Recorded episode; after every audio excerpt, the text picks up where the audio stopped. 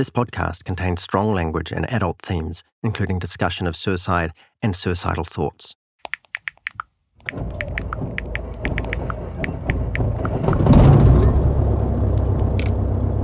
When you're sitting there in a cockpit of a small aircraft, you're, you're strapped in and it's pretty tight and it can be pretty hot because there isn't typically air conditioning. All you've got is the clouds and the water and the sky around you. You don't see any news or you don't hear anything coming through. You've got the aviation chatter on the radio. You've got the sound of the engine, which is just a constant, consistent whirl. You get fresh air blasting through the air pipes at you, and you just smell the freshness of air with a hint of um, engine smells because you're behind the propeller. But it's just this little space that's away from everything, and you don't really have to worry about anything else except keeping safe and getting to where you're going.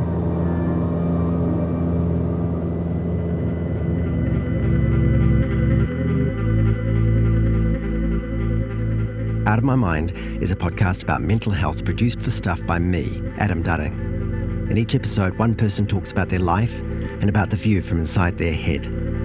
Today, Fight or Flight with Jami-Lee Ross, Member of Parliament for Botany in Auckland.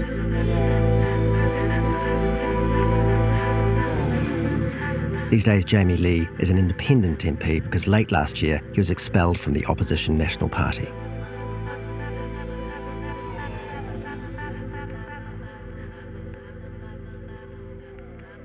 I was uh, born in Middlemore Hospital. It was an interesting circumstance where my mother was pretty young when she had me. My father donated some DNA up the back of the army barracks, I am told, but that's about it. He's had no part in my life. Um, and I was raised by my grandmother from a very young age. My mother lives on the North Shore with her husband. We're not close, but she supports me and she cares about me, and that's what I appreciate. I've never made any effort to look for my father. I figure, you know, he knows my name. If he was in New Zealand and really wanted to, he could reach out. And I'm not hard to find. I often think one day I might, but it's not high on my priority list. I grew up in a small flat, South Auckland, with my grandmother, who left her job at the freezing works to look after me. She also was looking after her mother, my great grandmother at the time. So I was essentially raised by two ladies, two women. They got me into a great school, Dilworth School. Every boy that's there comes from either a single parent home or a very low income home. Uh, we ticked both those boxes. So I got into that school and was very lucky to be there too. And that, I guess, gave me male figures in my life as well.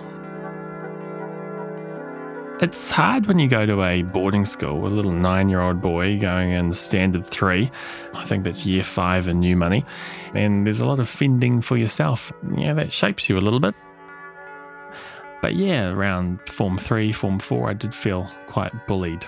So I managed to convince my grandmother to let me go to what I considered was a normal school. Pakuranga College is a good school too. That was probably the point at which I, if I look back, I can say, yeah, there's some signs there that I wasn't going so well emotionally and mentally. And when things were too tough or I wasn't enjoying myself, I would just run away, catch a bus from Pakuranga, where we lived, into town and hang out there for the day. I remember one day being completely saturated in the pouring rain down at the viaduct, just sitting there on a bench all by myself, just being in my own little world. That was my thing, running away. And I would never stay away overnight. I'd, I'd usually get back um, relatively late. But that was sufficiently alarming for my grandmother that she needed to get help for me.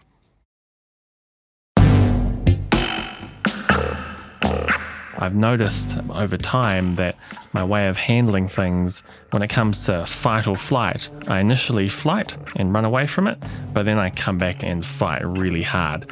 I was never physical, but I have quite a sharp tongue. And so think about teenage me, I probably was very moody, probably wasn't particularly nice to be around. And so I ended up going to the Counties Manukau youth section um, and started some group therapy. That wasn't working so well for me, but the guy that was running the group therapy took me on as a private client. This great guy called Ron Phillips, and he helped me a lot. He's also the person that I went back to when things got tough last year. And did you stop running away? I stopped running away for a long period of time until recently.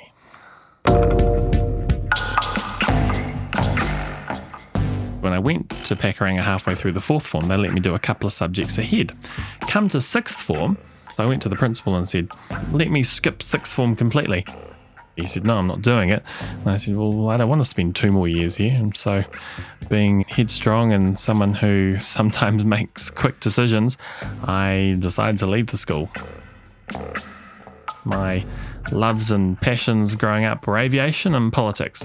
And so, as soon as I had the freedom of not being at school, I went out to Ardmore Airport, jumped in an aeroplane, did an introductory flight, and just loved it so much. And so, I would work and then spend pretty much all my money on flying lessons. I remember that first feeling taking off, seeing the ground getting smaller, and the feeling of being away from everything. And I also spent time in the afternoons going to the Manukau City Council meetings, watching them. It's pretty weird for a 16, 17 year old, but I was interested in politics. I didn't have the means to go to Wellington. So the next best thing was to go to the local council meetings. After a while, I thought, mm, I reckon I could do that. So I decided to stand for election in 2004. My slogan was Give Youth the Voice in Our City every politician can give you their grand, you know, I wanted to get into politics to change the world story. I could give you one of those. But the cold hard reality was I saw these people who were making decisions about the community that they lived in, and I thought, hey, I'd like to be involved too. And it escalated from there. By election. House of Representatives. This legislation. National Party win. Frontbench MP Jami-Lee Ross. I once recall seeing someone describe Parliament as being like school camp, but with alcohol involved, and that's very much um, what it's like.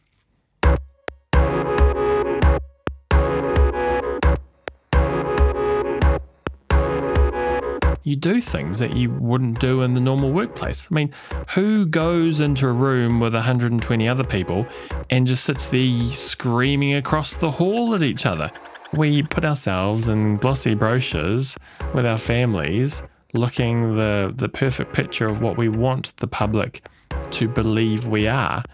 We present messaging that actually ends up covering up how we're actually feeling. I was hiding it and I was covering it up, and it wasn't until it all exploded that I really realized what was going on in my head. The normal rules of life don't exist in that place. And that's fine and great when it's going well for you. But when you start to fall down, it's kind of, oh, that person's fallen down. Okay, let's just move around that so we can all keep going in our own direction for ourselves because that's one less person you have to compete with. When you're in the public realm experiencing a life meltdown with the whole country watching, it makes it a lot harder. Hmm.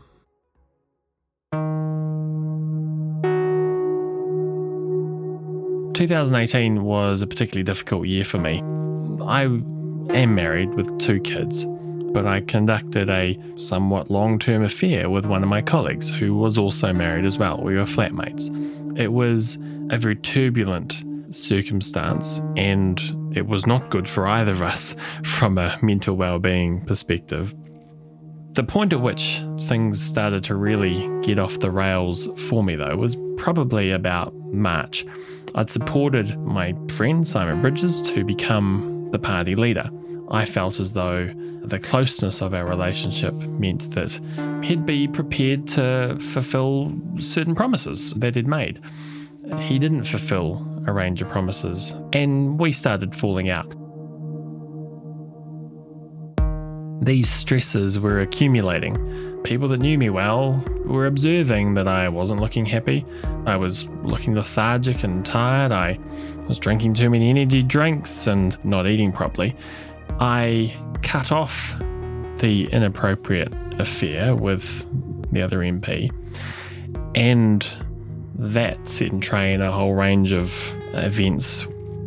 By the time we get to August, she sent me a text message in the middle of the night, and it was pretty nasty, and it made me feel very worthless.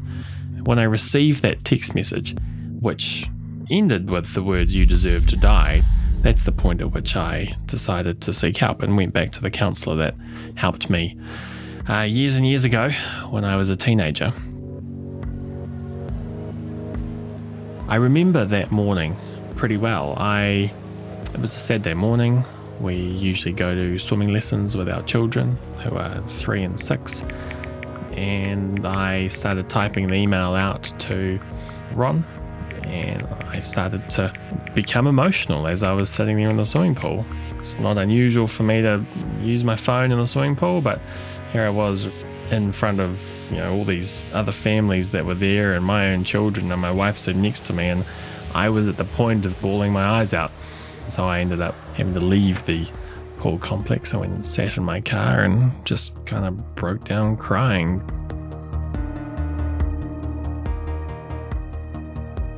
After reaching out to Ron Phillips, I saw him a couple of times. He felt I needed to see an actual doctor and he referred me to a friend of his who's a psychiatrist. Uh, even though I still wasn't quite prepared to admit that I wasn't well, the psychiatrist he just connected so many dots in my life that I didn't realize were connected. And so he was able to identify that, you know, part of the feelings that I felt towards the party leader, you know, could have some link to do with not having a father in my life. And so that's been really revealing for me to understand how my brain works and how I function.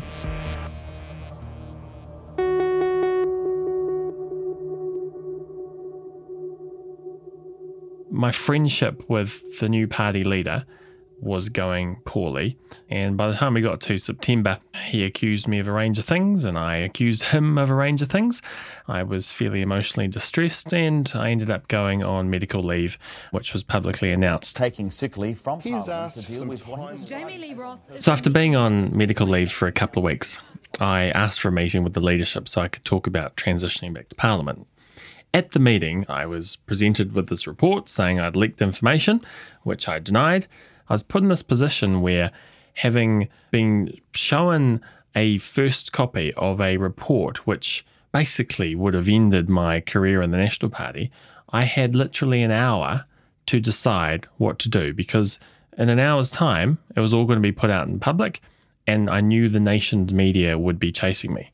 So I had a quick decision to make. Did I stay in Auckland and front up to everyone right then and there when I was unprepared, or did I just run? I went home, I packed the bag, I went to an ATM, I drew out as much money as the ATM would allow me. I sent a goodbye text message to a couple of people that were important to me. I sent some tweets in anticipation of the media war that was about to start, and I turned my phone off and I just drove. When it comes to fight or flight, I fly away first and then I come back to fight. The reason I drove to Wellington is because I knew that the media would be looking for me at the airports. My sole mission was to get to Wellington undetected so that I could have my day in front of the TV cameras on my terms. I got to Wellington about 11 o'clock or midnight. I put myself to bed and then I got up the next morning at 8 a.m. and I typed out what turned out to be about a 15 minute long statement on my computer. I couldn't print the statement out because I could only do that in Parliament. So I ended up driving to warehouse stationery, getting my statement printed out, and then I drove back to Parliament. I sat outside on the curb about 10 to 11, sent out a tweet saying I would speak to the media at 11 o'clock on the black and white tiles, which is the place in Parliament where we do media stand ups, and then went in there and just decided to rip the scab off everything that had been sitting there for weeks and months, festering away. He's coming. Ladies and gentlemen of the media, I'm going to read a statement. I apologise in advance for the length. Please allow me to outline all the information I need to full. I promise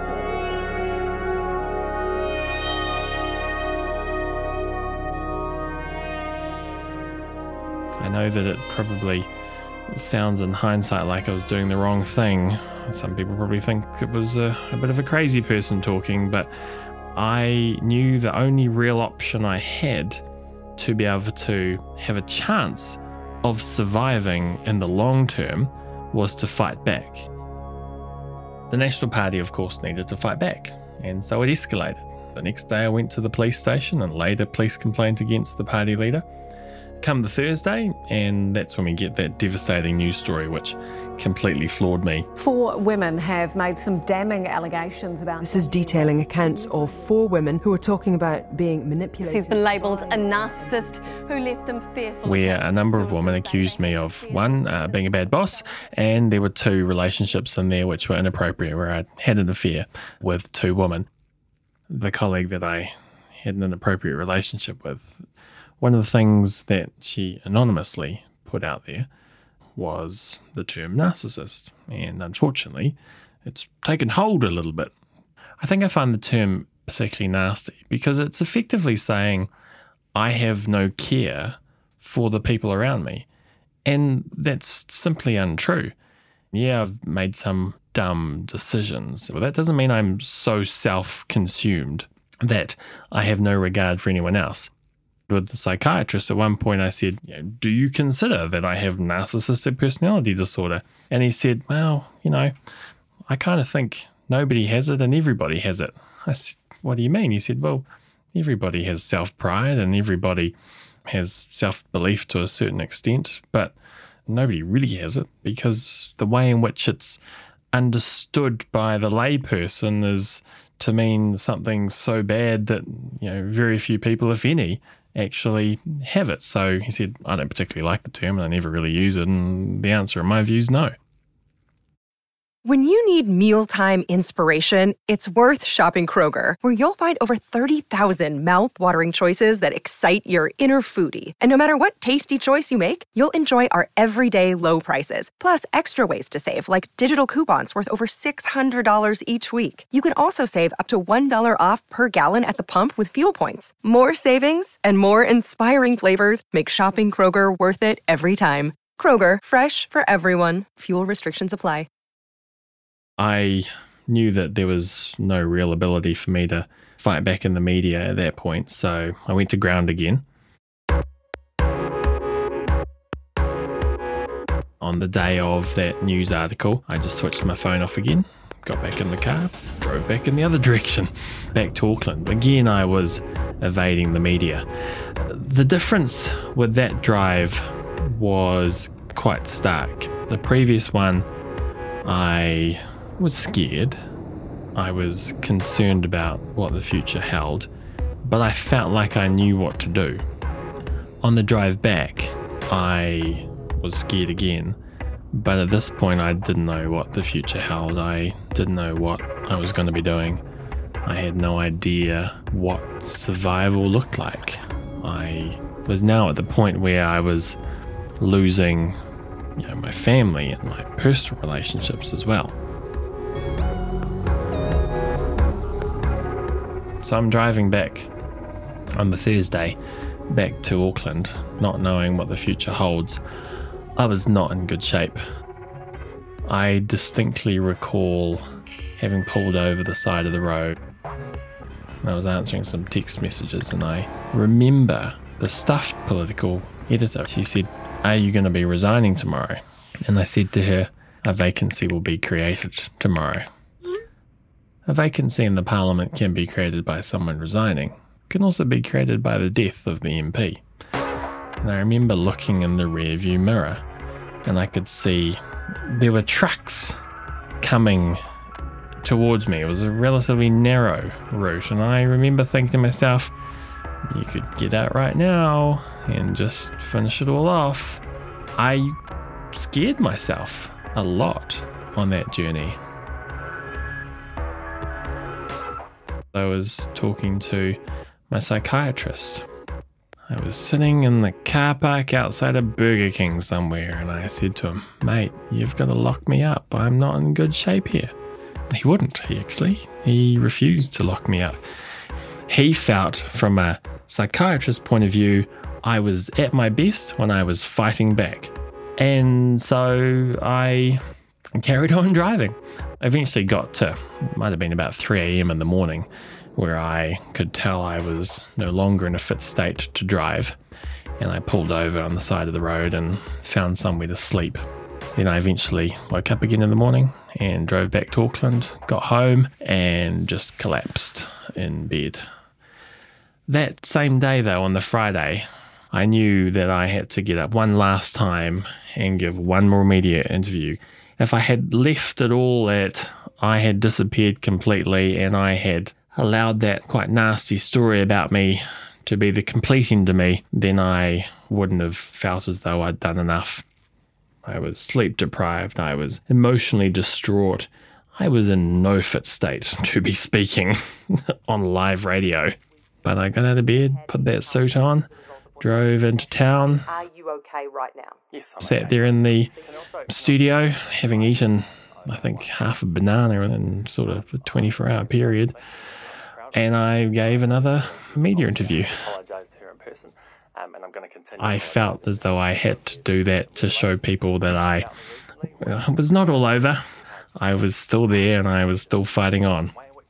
But that was the last straw, and that completely wrecked me. I lost my friends. I felt like I'd lost my job. I felt like I lost my family. And I was uh, sleeping in a hotel. And I felt completely worthless. And I felt complete shame. And I again asked my psychiatrist if he could lock me up because I felt I was a danger to myself. And he still didn't feel it was quite at the point. So we get to Saturday morning. I didn't wake up till about 3 pm. I had woken up thinking, this is the day that I am going to die. This is the last day for me. And I remember asking my wife, I was texting her, and I, I, was I would have sounded quite distressed, and I wouldn't have sounded well. But I remember asking her, "Can I see the children one last time?" And being a good mother and putting the protection of our children first and foremost, she won't let me see the children. She thinks it's important for the children not to see their father in a hotel room in an emotional state. It was the best judgment from a mother's perspective, but that was the point at which I thought, well, there's nothing left to live for. You can't even see your children now. What a worthless piece of crap you are, having done all of this and blowing everything up. so I got up and why I decided to have a shower and shave when I intended on not being here much longer, I don't know, but I did anyway. Um, pride in appearance is important. And I got in the car and I then just started driving.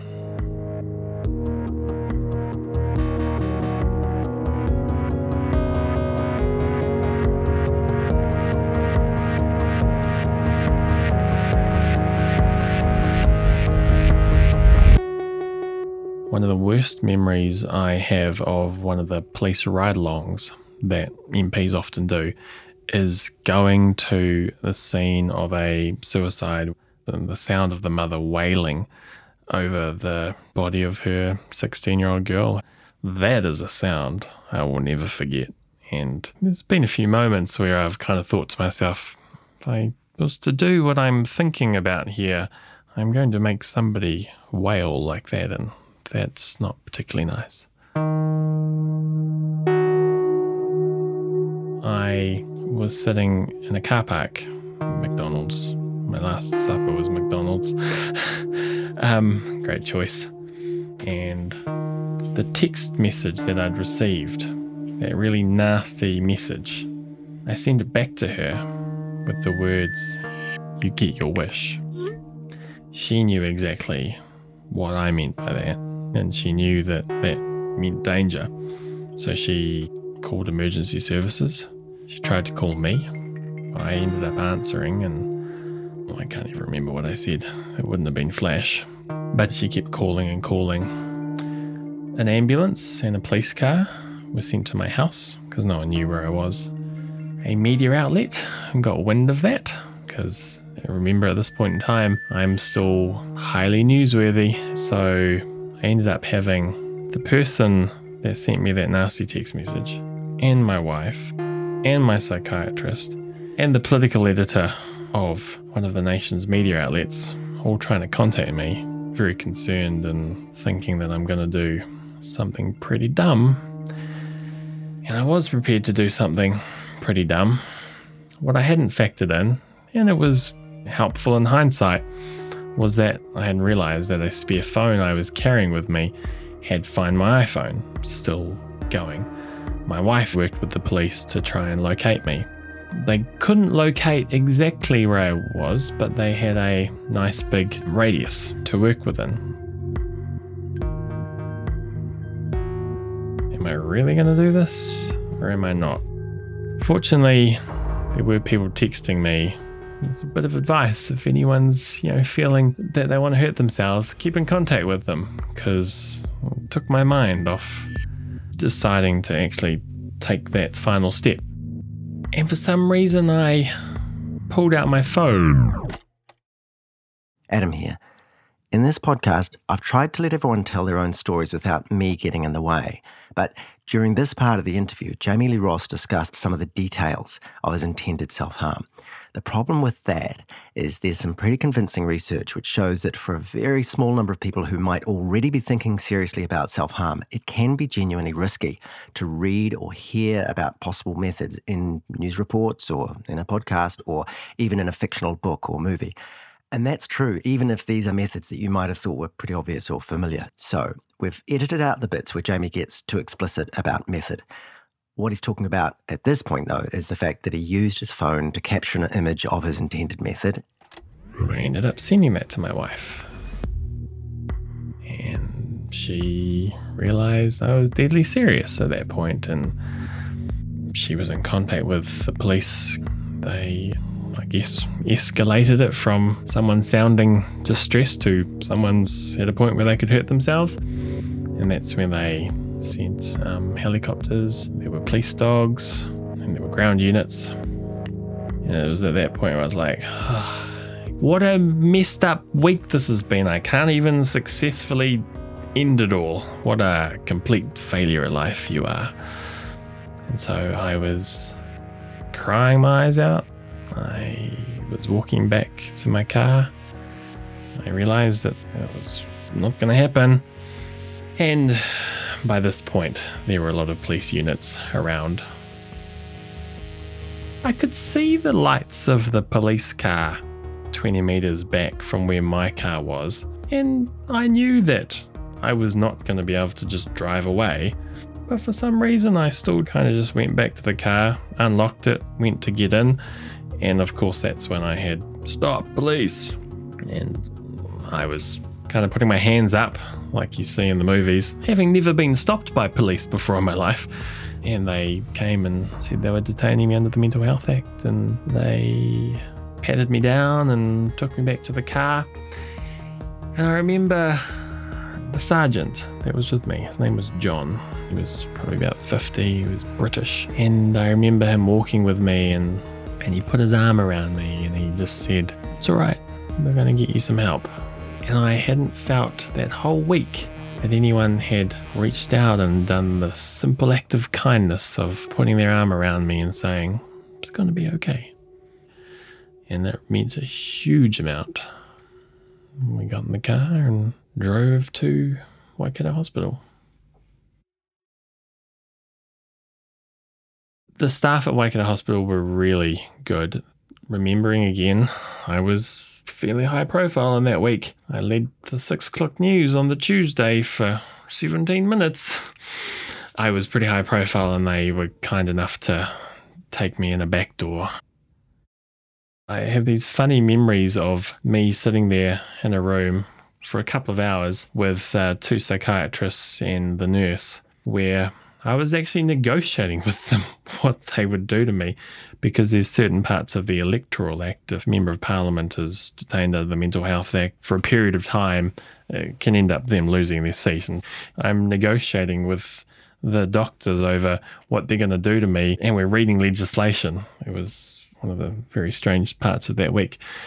We decided that I would go in voluntarily, and then they would decide the next day what to do to me. And I get put into this room where the door locks. I'm not allowed anything with me other than the clothes I was wearing. I had to give away the belt and things like that. It had a steel toilet and basin and a bed, and that was it.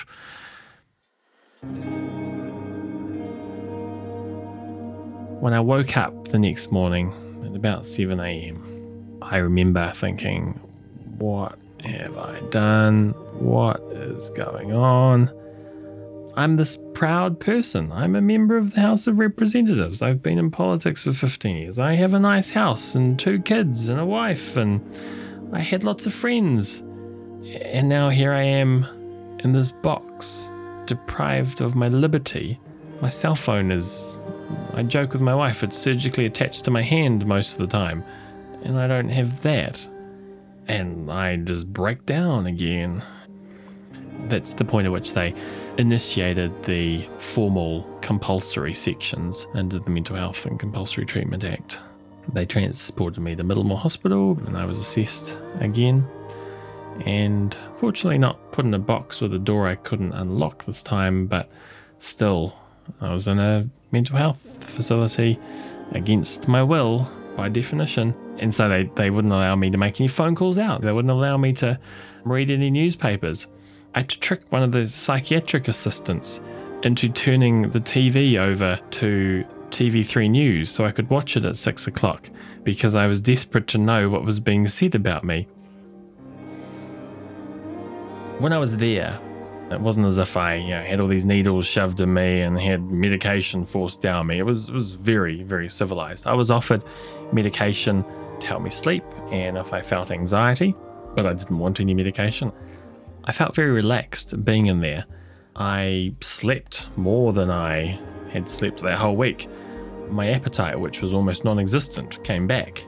It was a great circuit breaker and a great opportunity just to be away from everything that was causing me more and more distress and getting me further and further into a hole. That also made me reevaluate and reassess the direction I was heading in because I was heading towards death. My first goal was I wanted to get my phone back. My second goal was to convince them that I didn't need to have someone watching me 24 7. I couldn't shower or use the bathroom with the door shut. I had my bag searched, so razors and belts and cords and everything, they were gone. And then my third goal was to convince them that I was safe enough to be released. It is quite unfortunate when you read online and people say, oh, he was only in there for a couple of days, it can't have been anything wrong with him. For seven different psychiatrists to assess me and say, this person needs to be compulsorily held against their will to have time out, that says things were at breaking point for me. Our mental health resources are stretched, they don't just lock someone up for no good reason. I feel sorry for the people who have such little understanding of our mental health facility to think that you can just play games and go in there for no real reason. I also feel sorry for the people who think that we're the type of country where a political party can utilise the mental health system to lock somebody up. I've seen those comments online and they're they're extraordinary. I mean, I don't like the National Party much anymore, but even they're not that bad. they can't lock somebody up for political reasons. One of the things that I find distressing is when people try and say that I'm using mental health as a reason to ignore what happened last year. I have never at any point said, give me a free pass because I was suffering emotional distress at the same time. I think it adds some context to last year, but I'm still accountable for my words and my actions, and I'm accountable for the outcome. uh, where I was involved as well. I often get asked, What were you diagnosed with? What do you have? But there is no real box you can put me in. I asked my psychiatrist, So, Doc, what can you diagnose? What, what's going on? Uh, he fudged it for a bit and then he eventually said, There is nothing. What I think you're suffering from is, is adjustment disorder. So I said, What's adjustment disorder? And he said, Well, it's, it's actually a bit of a cheat term. We don't entirely know what's going on, but it's more situational. It's more how you're adjusting to things going on. I was suffering from extreme stress, a whole lot of circumstances that were challenging. I couldn't handle anymore and, and I broke. And it doesn't matter whether I broke down because of the circumstances and the situation, or there's some box and label you can apply to me. The fact is, I felt so shit about life, I felt so distressed and so low and worthless that I didn't want to live anymore. One of the consequences of all of that difficulty last year is I'm getting emotional faster. I'm becoming teary at things that I might not normally have. When I spoke in the parliament recently, some close friends said to me I didn't look myself and I didn't speak as confidently as I used to. What I'm finding is there's still a road to recovery. It's not a binary thing that you're unwell or you're well. There's a lot of shades of grey in there, and it's going to take longer than I thought.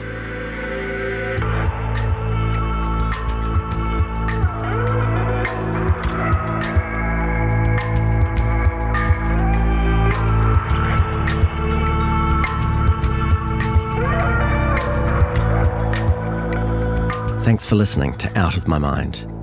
If you want to subscribe to the full series or learn more about the people I've interviewed, check out stuff.co.nz slash out of my mind.